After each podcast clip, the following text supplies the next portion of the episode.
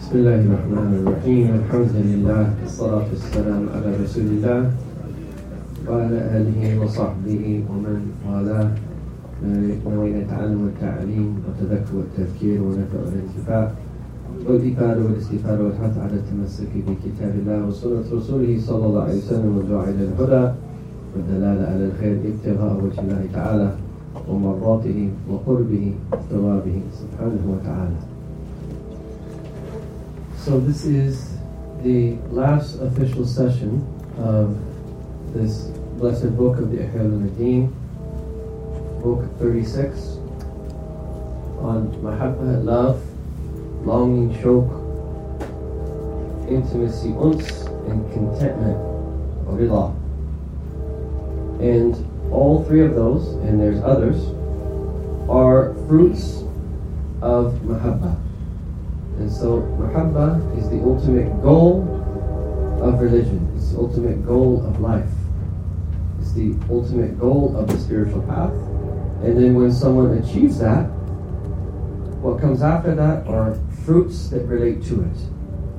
And so we briefly touched upon shok and uns, longing and intimacy and what that means in relation to Allah subhanahu wa ta'ala. But the greatest fruit of mahabba is rida, is contentment. And we oftentimes speak about rida, contentment, in relation to how we respond to the divine decree of Allah. And so it's just very interesting to know that the highest station of all when it comes to this deen, i.e., rida, contentment, is diametrically opposed to the main reason that people actually become atheists and disbelieve in God. At the heart of the problem of evil ultimately is objecting, objecting to the divine decree, questioning the divine decree. At the heart of the highest station of being is realizing your servitude and submitting wholeheartedly to the divine decree. And so, again, you hear me say this so many times, it's like, just please stop saying, okay, I agree with you. What is more relevant to bring to the modern world than this? What is more relevant to bring to the modern world than the, to these meetings? And yes, you could discuss these issues rationally and develop arguments and so forth. That's one thing. But more important that, than that, because that's really the first step, if that ever really even convinces people, which rarely it does. But really, it's about healing them and curing those ailments that they have, and this is the cure right here. This is it. Because keep in mind, this is one of the maqamat al yaqeen. It's a station of certainty. So it is a fruit ultimately of certitude in Allah Ta'ala and all of the spiritual struggle that you put in based upon that certitude, but it also goes hand in hand with increasing your certitude by actualizing it. So certitude is the source of it, but then when you experience its fruit, it also reinforces and increases the certitude that you already have. And Ustad MJ covered in the previous session the basic way that we approach the understanding of rida. And we are going to be focusing more on what it means for the servant to have rida, to have be content with Allah. And he says here in this chapter that you just took, we're going to mention its true nature. But I wanted to repeat because of its importance, to reiterate what does it mean for Allah Ta'ala to be pleased with His servants, to be content with His servants? And it, of course, is going to relate to mahabba, love, because it's one of the it's the greatest fruit of love. And so that to look at what he says here, there is no degree higher than being granted a gaze upon his noble countenance. And so then, when Allah Ta'ala says to them, Ask me for what you wish. Those that truly know, what do they ask for? Oh, they block. They ask for his contentment. And what Imam Ghazali says here is so incredibly beautiful. Why did they do that? Because that's the means for perpetually gazing upon the noble countenance of Allah subhanahu wa ta'ala. So the secret of contentment in relation to how we experience Allah subhanahu wa ta'ala's good pleasure towards us or have being content with us is dawam and nadar, perpetually gazing upon the noble countenance of Allah subhanahu wa ta'ala. So when this is experienced by the people of paradise, this is the only pleasure of paradise that they really want. So they ask Allah Ta'ala for it. And they realize is that contentment is the means for the veil being lifted eternally and never coming back. What a beautiful thing we have. If that mean is not beautiful, what is beautiful? That is amazing. That is just absolutely amazing. Um, deep meanings. And it's a good sign when our hearts love those meanings. And we love to talk about those meanings. And of course, we have to follow up and do work to attain those meanings. So, when we speak about the human being, Imam al-Ghazali, or uh, the human beings being content with Allah Jalla He presents his discussion by saying, those that say in, that when you experience the bitterness of divine decree, all you can do is be patient and there's nothing else. He says this is not the case. And he brings forth a number of different examples that shows how, no, you can actually experience something that is distasteful and have a response that is beyond sabr. Sabr, patience, is important. That's where we have to begin. But then, and that's why it's one of the preconditions of contentment, because it's a precondition of mahabbah. But then there's something beyond that. And he mentions this possibility in relation to two things. He says the first, when you experience something distasteful, when it is coming that from your beloved specifically, or that from just something that you're doing, there's two things that might happen. First is that it might actually be that you don't feel the pain. Okay? And he gives the example of the person who's in combat, fighting.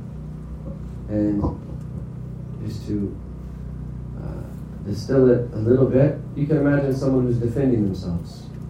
When you get an adrenaline rush and you're defending your life, it very well might be that someone has injured you, in- injured you, but you don't feel it. That they might have, excuse me for being graphic, stabbed you or something, and you actually don't even realize that you've been stabbed because of the adrenaline, because of the, your life is on the line and you're trying to protect yourself. And so in the moment, you don't feel it because of your state. And so, how did that happen? This is an example that we can see of something that happens in creation. There's reasons that that happens, but it's possible for there to be a state where there's pain that comes to you, that you, but you don't feel it. And what is happening there is because of being so preoccupied with defending yourself, you didn't actually feel the pain. And the same thing is, he says here, it's possible for someone to be so overwhelmingly focused on their beloved that some type of pain comes to them, but they don't feel it as a result. They're so absorbed. And he says, then as well, another aspect of this is that someone might feel the pain, perceive that it is uncomfortable, but at the same time, still be content with it. Still, actually, not want the pain, but be fine with the fact that they're in pain. Even though that their their nature dislikes pain. Naturally, we obviously don't like to be to have pain. This is the part of how we are wired. We're wired to that acquire pleasure and to ward off pain. And so he gives the example of someone who goes to the doctor. If you have to get a surgery that you know that is necessary to that for some reason, depending upon the injury, you know that it's going to be painful. But it's something that you are content with because you know that it's going to lead to better health. That if you hurt your knee, that you know that if you do that knee surgery, that you will that be able to do what you previously were able to do before that knee injury, and so forth and so on. So you are happy to go through that pain as a result. And this is what I was thinking. More than one person uh, asked yesterday in the uh, interactive session about the first sign that Allah loves His servant, which was tribulation. And it is a hard one on both sides. People ask about that. And it, the, the sense really was, and they were just being honest, and many of us feel like that. So I thank them for bringing this up. It's like, mm, that's, I want Allah to love me, but tribulation? Mm. Like, who wants to be in a state of pain? Or maybe even, why? And um, I was thinking about it yesterday, and, and the following came to me. It relates ultimately to healing. And this very meaning right here that Allah subhanahu wa ta'ala is not going to put us in a state of pain for no reason. There's a wisdom behind it. There's something that we need that to acquire, there's something that we need to uh, that achieve as a result of it or to get as a result of it. And again, if we put it into perspective with other things we experience in our worldly life, we happily go through difficulty to achieve things. And if you ask someone, I mean, there might be one in a hundred people who, or a thousand or less, that enjoyed medical school. Like, did you enjoy medical school? Like, did you enjoy law school? Did you enjoy that going to boot camp? Did you enjoy training for that job of some sort? And all of these other types of things. Did you actually enjoy those moments of working out four hours a day to get in condition your training to run a marathon or whatever? Yeah, I mean, the point is, the training itself is bitter, it's difficult. But we happily do it because we know that there's going to be that good that comes in the end. And I think tribulation can be seen in the same way. One, it serves the purpose of severing our attachment to this world, where you realize we weren't meant to live here. And that's the greatest reminder of all is tribulation. Seeing people die and then other types of tribulation. Wow, we weren't meant to be here eternally. We were meant to be here for a period of time and then we move on. And tribulation severs that natural inclination to enjoy this world. And secondly, there's benefits that come through that come through that tribulation of things that we need for the spiritual path. And were we to see the benefits that come our way through those tribulations, were it to be unveiled, we would want Allah Ta'ala to give us greater tribulations. And that's hard to believe, but it's true. We would be given, we would want even more difficult tribulations. And there's something very important here. When you and I want to progress spiritually and draw near to Allah Ta'ala, we have to know the spiritual path is not linear. Another way of speaking about that idea is that it's not going to happen in the way that we think it's going to happen. And on the contrary, it usually happens in ways that we least think or never even crosses our mind, such that we sometimes are even confused.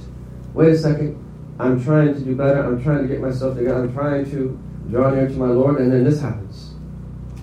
And sometimes it's beyond our reference of, wait, I, that just seems to be, I, I don't know how to process that. Why did that happen to me? Why did I, I'm trying to, and this is what happened. It usually happens in ways that we least is, expect. And Allah Subhanahu wa Ta'ala will put us in those situations and if we see it as being from Allah and try to understand the wisdom in it, there could be something that we need.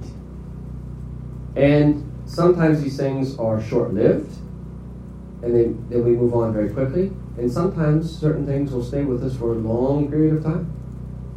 Sometimes three or four decades, there might be just something that we have to deal with.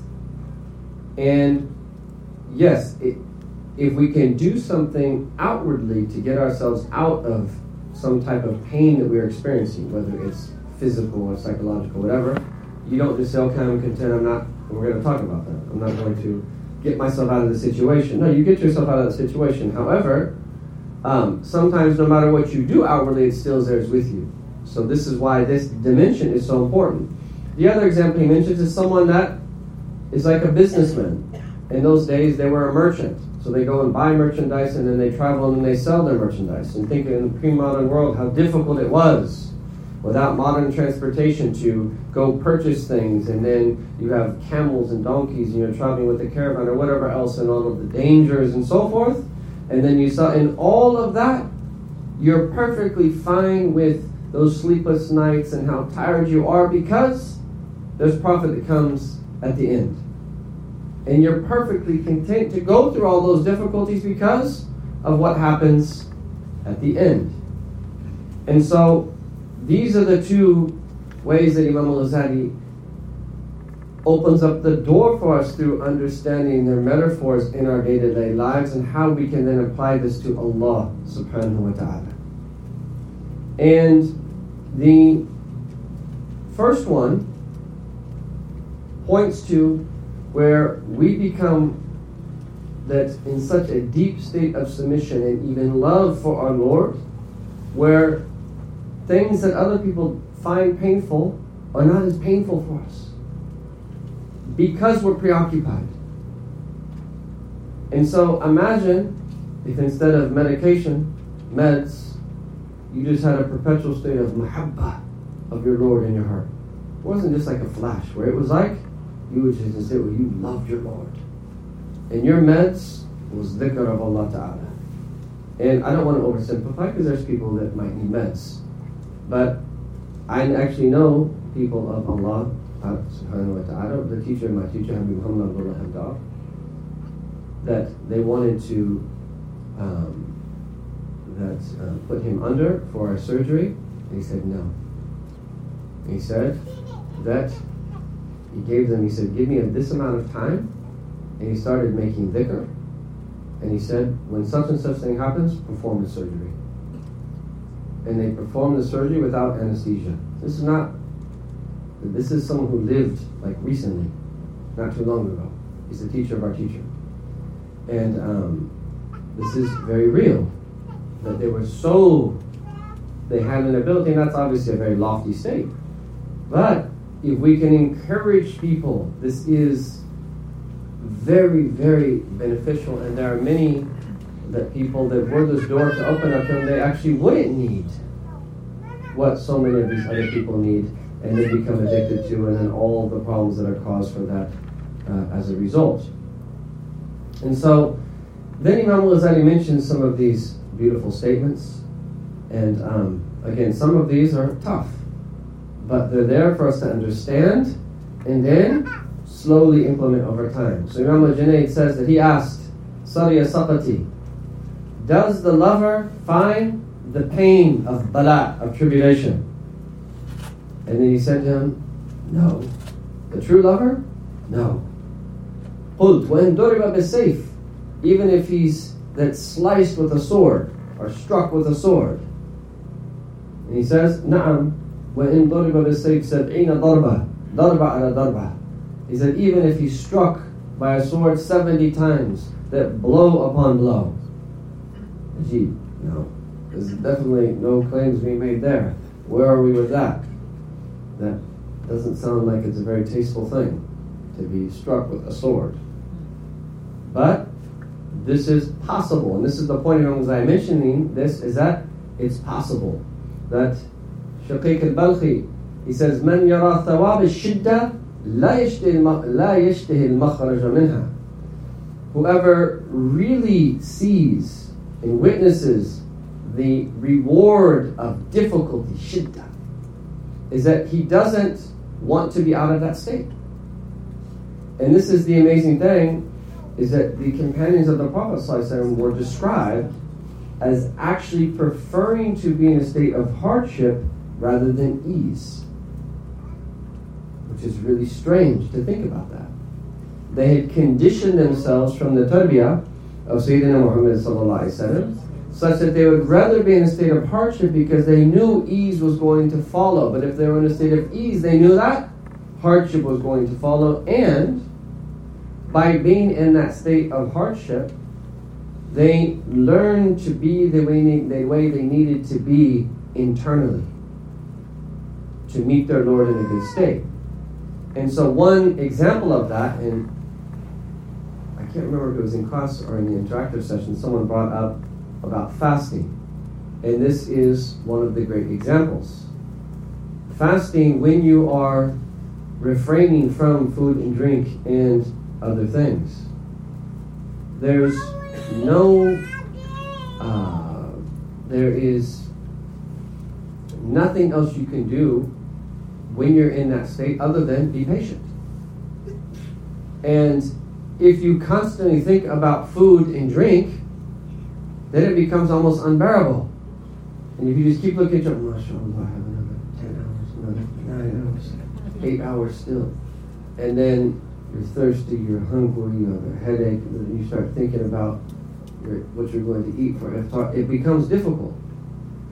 But if you can get beyond the pangs of hunger and the difficulty of not of being thirsty, and you can preoccupy yourself with something else where you can start to incline internally towards the state of samadhiya, i.e., that angelic like state of not needing food or drink, of enjoying the remembrance of Allah, not having things that impede you from states of purity internally, then your fast is very different.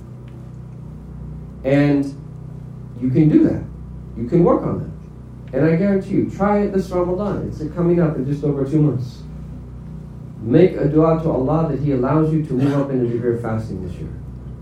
Where those moments when you're like, mm, this is difficult, I have a headache, I'm struggling, I want what I would normally to do, what I normally would do on another day. Ask Allah to Ta'ala to give you tawfiq to start to experience the sweetness of fasting, where you start to that be internally the way that the fast is meant to teach you to be, even when you're not fasting. And so this is why they mentioned that the awliya for them, they're always fasting. Not like refraining from food, but their approach to the world is that they're fasting. So that same state that we're in of fasting and refraining from certain things, that's their whole approach to the whole world every day of their life is trying to be in that state despite being in the world and everything and all that goes along with that still they maintain their state but that requires that spiritual training and that we work on it. He also mentions another example in the story of Sayyidina Yusuf of the women who that cut their hands as a result of his, of, of his beauty. And he mentions multiple stories of this nature. And his whole point is, is that you could actually do something that you don't notice in the moment because you're preoccupied with something else. And so he, he says, after mentioning some of these stories, so that if you think deeply about these stories, you will then come to know, because we see them in creation, being content with what goes against what we wish and what we want is not impossible. On the contrary, is that it is one of the great stations of this deen. And in fact, it is the greatest of all of the stations. And he says that if this is possible in relation to creation, of course it's possible in relation to the Creator. And it's possible from two aspects. And the first is being content with the element, the pain of what you're experiencing in the moment because of the reward that you hope that comes as a result. And so here he mentioned, like when you go to a doctor, that you subjugate yourself to a situation where it's painful in hopes of healing. He says, and then the higher of the two is where you are content not because of something that you're going to get from being content, but because it is the murad, it is the will of your beloved, and you're content with it because your your your beloved that caused that to happen. And that is even higher. So, do we have any questions when it comes to this? And then we're going to treat just a couple issues that might that need to be discussed in relation to the uh, to, to, to, contentment. How do we understand dua? And how do we understand things like amar bil ma'ruf wa nahy munkar, calling to good and forbidding evil? Uh, how do we understand bad things that happen in the world? And how does that relate to contentment? And does contentment mean that we just let everything happen and don't do anything about it? This is a really important topic that we touch upon regularly in different classes and in different settings. But are there any questions about contentment before we wrap things up with that?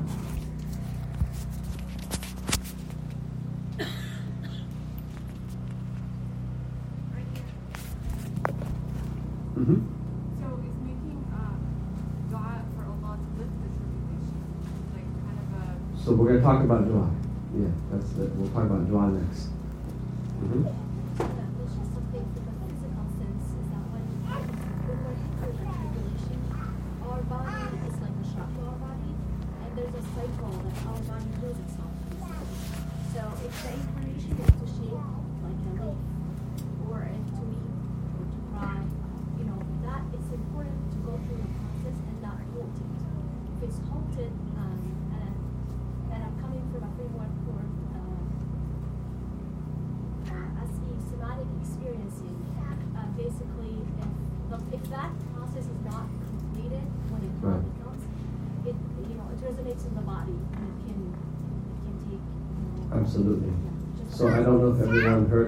Try to, I don't know if I'll be as eloquent, but um, uh, essentially, it, it, we have natural processes whereby which we process pain, difficulties that we go through, or even trauma.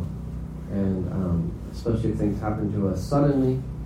And these stations don't negate those natural processes that happen.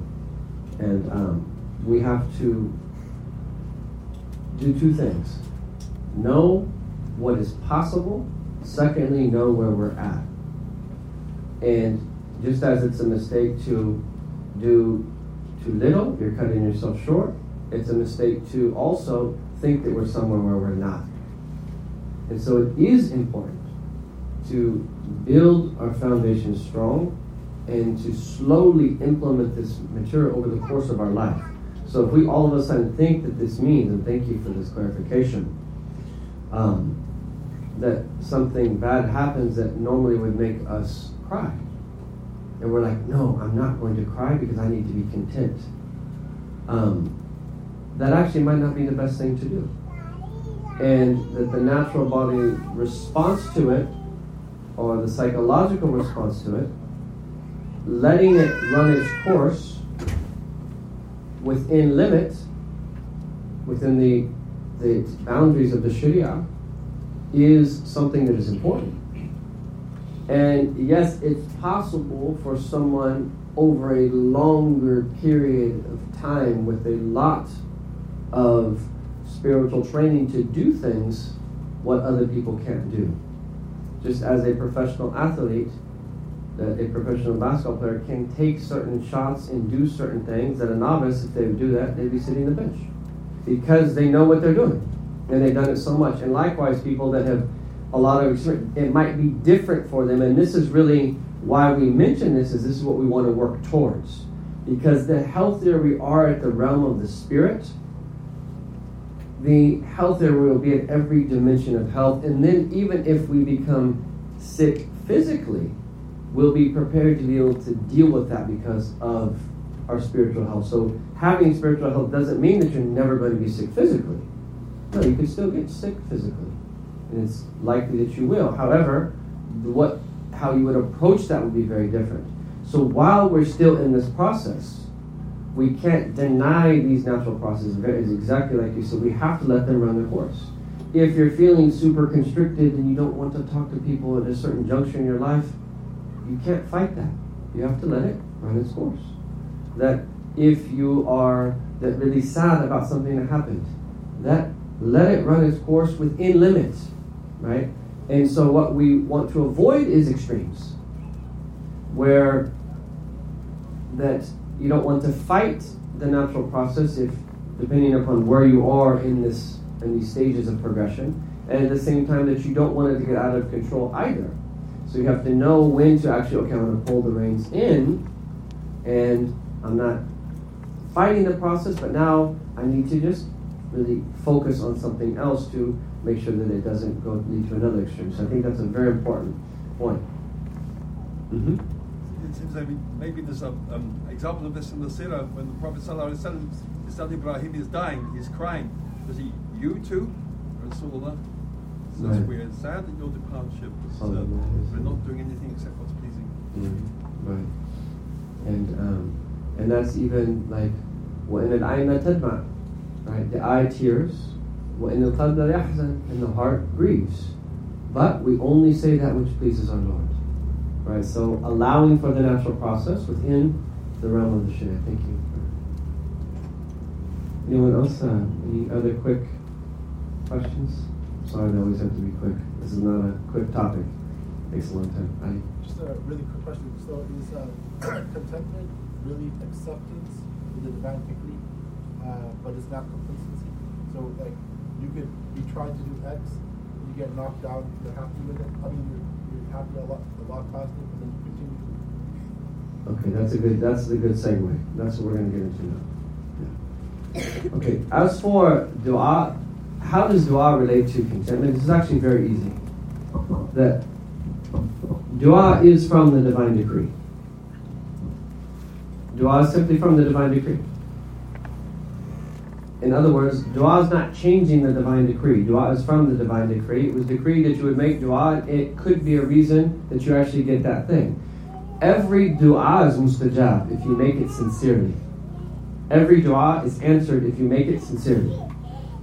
That doesn't mean you're always going to get what you want. You either will get what you want, or a tribulation will be warded off from you, or it will be saved for you until the afterlife. And actually, once we experience, they mentioned once we experience what is receiving what is saved for the afterlife, we will wish, wish that our du'as were never accepted in the world and we only got what we wanted in the afterlife. And we only receive the gifts of the afterlife. But every, and this is why, the essence of why we make dua is because we've been commanded to do so. And when we make dua for something that we know Allah wants from us, i.e., that we be people of taqwa, that we avoid ma'siyah, for instance, you make dua for the essence of the thing that you're asking. When we're asking for things that we're not sure 100% whether uh, that's what's best for us or not, you always have in your heart what is called tafweed. You assign the affair over to Allah. So, in other words, if you're asking for a job and you don't really know, you think it's what's good for you, but you're not 100% sure. In your heart, you can ask for it. Ya Rab, But in your heart, you still turn your affair over to Allah and say, Ya Allah, this is what is best for me. Okay? So, um, going through any type of difficulty, whether it's difficulty in your health or a difficult time in your life or relationship or anything like that, that making dua is not in conflict with accepting the divine decree and submitting to it and being content with it.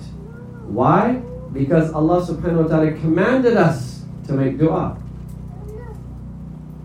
And so, in your heart, you've accepted this is the situation. Allah sent this to me. And then outwardly, you're also required to do what's best for your worldly and your religious life.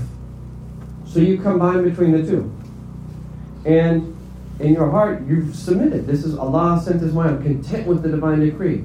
You just heard that you have some type of illness. I'm content. That doesn't mean that you don't make dua, nor does that mean that you don't go receive treatment. So the world of the asbab, the means, is, one side of the coin. The state of your heart is the other side of the same coin.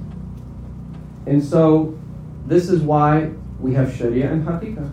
We have the outward and the inward. We have law and we have spiritual realities. This is why we have clay and spirit. And the body that, as human beings, we have a physical body and we have a spirit. And this makes us human.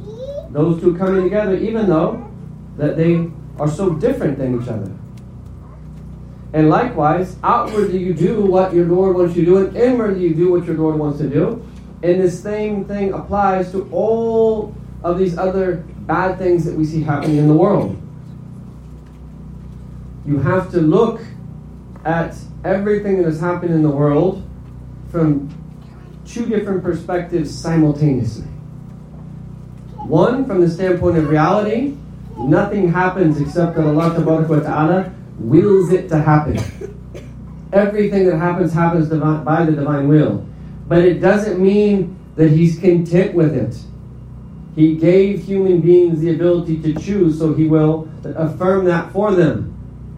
So just because Allah allows something to happen doesn't mean that He's content with it. Ta'ala. So He's given us freedom of choice. People do wrong. You have to dislike any wrong that's done, while at the same time submit to the fact that it is from the divine decree. So all evil, all wrong in the world, you have to hate it.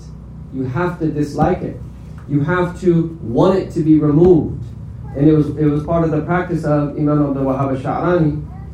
He said he would, as a part of his reflection daily, he would imagine that he was he, he, he made an intention in his heart that he would be a means of removal of all wrong that is happening in the world on a daily basis. He says he would make an intention to want to benefit everyone in every way possible. And from the blessing of intention, if you do that and you do what it is that you can, you'll actually get the reward as if you ward off any harm and difficulty and wrong from any person, and you put an end to it, and you'll get the reward for helping anyone in any way possible, whoever those people are on the face of this earth. And that opens up an, a door for you to draw near to Allah subhanahu wa ta'ala, la ilaha illallah. And this is why some of the closest people to Allah, they might only mix with a few people outwardly. But their intentions are so strong. They are doing things internally in their heart in a very real way that have consequences outwardly all throughout the earth. And this is real. This is real. And so, anytime wrong happens, anytime that we have to hate that wrong, and we have to do whatever it is that we can to remove that wrong, while simultaneously, at the same time, submitting to it from the standpoint of the divine decree. And when you look at all of the terrible things that are happening to Muslims worldwide, there's two extremes. there's apathy, where people just don't care because they just want to eat and drink and play. And that obviously, billah, uh, is in conflict with what our Prophet taught. And then on the other hand, there's people who become so absorbed in that, it prevents them from functioning the way that they need to function. Or it leads them to doing something that the Sharia has not permitted. Because you hear so many stories, it's like it almost drives you crazy. And it could lead you to do something outwardly that's haram. And our Prophet ﷺ gave us other ahadith that indicate these meanings to us that are so important. Is that our Prophet said, "Man qatala mu'ahadan lam yarah al-jannah." Whoever kills someone that Muslims have a treaty with, even if they're not Muslim, they will not smell the scent of paradise. And there are some people that think by doing certain things that they're doing good for Islam or defending Islam, but they themselves, if they're not careful, might not ever smell the scent of paradise because of the imbalance of their perspective and their lack of ability to do this, i.e., see things from the standpoint of the Sharia and the Haqiqah and maintain that balance. And this, now, how does it normally happen in relation to human beings? We fluctuate. But the key is when we have overwhelming concern for people, which we should, we, there are still things that we can do. And dua, never underestimate it. And we're not really making dua until we're making dua daily in tahajjud time, weeping to Allah Ta'ala, not just from time to time. So people say, is there anything else I can do other than dua? Well, do dua first, in the prophetic manner. And then, by rectifying yourself, that's the best thing you can do for the whole ummah, is to rectify yourself and prevent creating more harm. And prevent that bala coming to other people as a result of what you've done and then do whatever Allah Ta'ala has permitted for you to do. And we have to simultaneously that do as much work as we can locally, and now it's a global world, so this means that sometimes it means that people's focus is in other places. But if everybody individually does their part, this is how true change is going to come. But if we panic and we get so overwhelmed by the incredibly difficult, and it's very easy for us to say, that as cold as it is outside, we still have a you know, $10,000 heater that's keeping us a little bit warm. We're in a very different predicament than most people on the face of this earth and the ease that we live. So it's very easy for us to say, may Allah Ta'ala bless us to really experience these meanings. Um, we can't let what's happening in the world cause us to do something that is, is not pleasing to Allah Ta'ala. So everything that happens, we have to balance between seeing it from the standpoint of reality, it's from Allah. And even if outwardly the face is evil, there's a divine wisdom in it, guaranteed. And the more you focus on this, the more that those wisdoms will open up to you. And then outwardly you give it a judgment. And there, everything that happens around us in our own lives and the lives around us, this is really the balance. And this is why that doing Amr bil Ma'ruf wa munkar striving towards the good, taking the means to be a means of people's guidance, that taking care of people's needs, none of that, of course, is in conflict with submission to the divine decree, that we've been required to do it. So we do what we're supposed to do outwardly, and we do what we're supposed to do inwardly. And really, in our time, yeah, people fall short because of their apathy outwardly. But you might be able to argue, Allahu Alam, that people more people actually falling short inwardly in terms of how we should be in relation to our Lord subhanahu wa ta'ala. So, um, great, inshallah. Wanted to end on a good note. That was kind of a, not dismal, but on a good note. And if you, you know, one of the things, if you really hear the stories of those people who are beloved to Allah subhanahu wa ta'ala, how they end. This is one of the most encouraging things that propels us to take this knowledge seriously and strive to learn it and to put it into practice so that it becomes our state. And a person will die according to the way that they live. What it is that we do on the day to day, this is what's important. In the end, what we need to do is to develop good habits, small things that we do, and be consistent in them. And then expand over a long period of time, and inshallah it will bear fruit. And even if we still get confused, even if we fall short, make a strong t- intention and know that by putting, by struggling, mujahada, spiritual struggle, which is the backbone of traveling the spiritual path, things will become clear over time. And so, if, it, if there's ever a point where you're just confused about something, speak to people, try to develop an understanding so that you're not confused. Don't try to remain confused. But know, but never let your confusion prevent you from doing what you can, still exerting yourself. Because that exertion is the secret of divine guidance. And we'd all heard the verse those who strive for our sake, they do mujahada. What happens?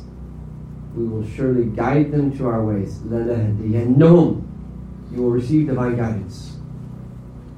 And those that are sincere, even if they make a mistake in judgment, they or read the wrong book, or they connect to the wrong person, or something happens, still struggle. And from the blessing of that struggle for the sake of Allah, but look, you got to fulfill the first part.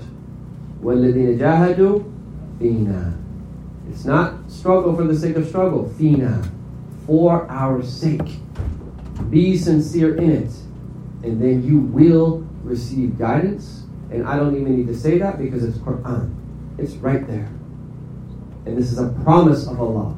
And Allah Ta'ala, La yukhliful mi'ad. He will never let go back on His promises. He will always fulfill His promises, subhanahu wa ta'ala. If you do that, you will be guided. You take the first step, then Allah subhanahu wa ta'ala will open up doors for you. You draw near to Him a hand span, He will draw near to you an arm span, and so forth and so on. And when you read the stories of those that are beloved to Allah subhanahu wa ta'ala, there is no story, no story more beautiful than the story of our Prophet Muhammad sallallahu alaihi wasallam. And in relation to contentment, no one reached degrees of contentment like he did sallallahu alaihi wasallam. He was the Habib of Allah, and he was the Imam of all of those who were that well pleased and that were pleasing. And some of them uh, divide this, the stations of the nafs into seven. And they add that other stations other than the ones that we normally think of, Ammara, Nawama, and Mutma'inna. And they say that there's actually the three stages of souls after the Mutma'inna. And in between, before is the Mulhama and the Mutma'inna, and then you have the Radiya and the Mardiya. And then you have the Kamila. And the Radiya and the Mardiya are indicated in the words of Allah. Ya ayyatuha nafsul mutma'inna. O oh, tranquil soul. So that's the nafsul mutma'inna. Irji'i ila rabbik. That return to your Lord. That, then what does Allah Ta'ala say? Irji'i ila rabbiki. Radiyatan mardiyah. You're content and that Allah is content with you. You're radi and mardi. There's rida in terms of the individual and you're mardi and Allah and Allah is well pleased with you. And then you reach a degree of kamila, and those that's for the people of that sha'an to explain what that really means. But one of the amazing things about our Prophet وسلم, his will was that the will of Allah. And his contentment was the contentment of Allah. What does that mean? Astaghfirullah. It sounds like it's very, it's Quran. Allah says, Allahu wa Rasuluhu ahaqu and yurduhu. And so there's a mention of Allah and His Messenger. So Allah and His Messenger have more right for you to please and yurduhu. Allah did not say in yurduhuma, even though what came in the verses Allah and His Messenger. And the commentators say this is littihad al This is because the contentment of the Messenger of Allah is the contentment of Allah. Now, what does that mean? That means that Allah only, it doesn't mean that Allah follows the contentment of the Messenger. Allah only allows His beloved to be content with that which He is content with. And then the secret of that yasri flows to the people that are connected to the Prophet. So Sayyidah Fatima, the hadith that St. Andrew quoted at the Mawlid, that Fatima tu bid'atun minni, Fatima is a piece of me. يقبضني ما يقبضها What angers her angers me ويبسطني ما يبسطها And what pleases her pleases me and literally, qabd is constricting. Bast is expanding. Meaning that she was just like me. Everything I'm content with, she's content with. Allah gave her that secret. And there are some of the elect of the inheritors of the Prophet that this is passed down to on throughout the ages. And that's an affair in of itself, and we should love those people and love these conversations and so forth. But what is the amazing thing is, is that Allah speaks about the rida of the Prophet in a way that no one else ever attained that degree. And it led Sayyidah Aisha to say, Ya Rasulullah, that what is it that I see that Rabbak la yusarak fi Your Lord hastens to please you. That's what she said. She says, Your Lord is hastening to please you. And so what does Allah Ta'ala say in the Quran? قَدْ نَرَى تَقَلِّبَ وَجْهِكَ فِي السَّمَاءِ Is that we see you that looking that back and forth up into heaven. فَلَا نُوَلِّيَنَّكَ قِبْلَةً طَرْضَاهَا Indeed, that we will direct you towards a qibla that you are content with. The Lord of the worlds is saying that, oh, the beloved of mine, I'm going to give you a qibla that you are content with. And the secret there is Allah had only put in the heart of the Messenger of Allah what he wanted in the first place.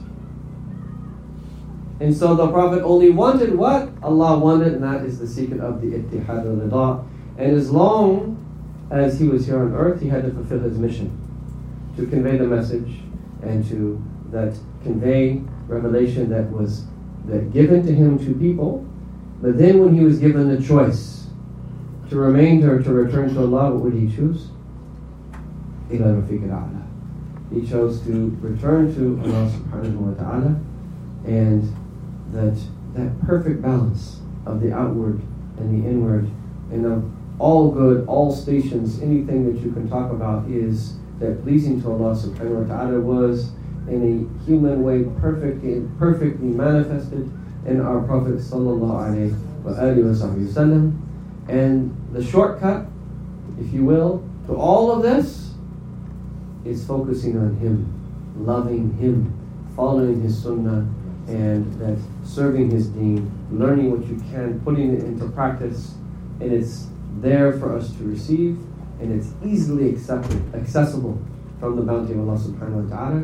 Because the more that we come to love the Messenger of Allah, the more that all of the virtues that we're that's supposed to acquire are acquired. And from here, there's a secret of that love. Because they refer to love as being like nar, like fire. The nar al mahabba. The fire of love burns up all of the bad character traits of the heart. The more that we love Allah, the more that we love the Messenger of Allah, the more that it burns up all of the other the bad things, all of the refuse, everything that's not supposed to be there in the heart, so that then the heart is that polished and ready to reflect what it is meant to reflect. And inshallah that we hope that we at least taken a step in the right direction. I highly recommend from here that we purchase the book, follow it up, read it, put into practice uh, what it is that we have discussed, inshallah ta'ala, in the closing session. We'll try to bring it all together and to remind ourselves of practical ways of where to go from here. May Allah ta'ala give us tawfiq and bless us in all of our different affairs. Sallallahu alayhi wa Muhammad and wa ala alihi wa sallam. Alhamdulillahi rabbil alameen. I apologize for going so long.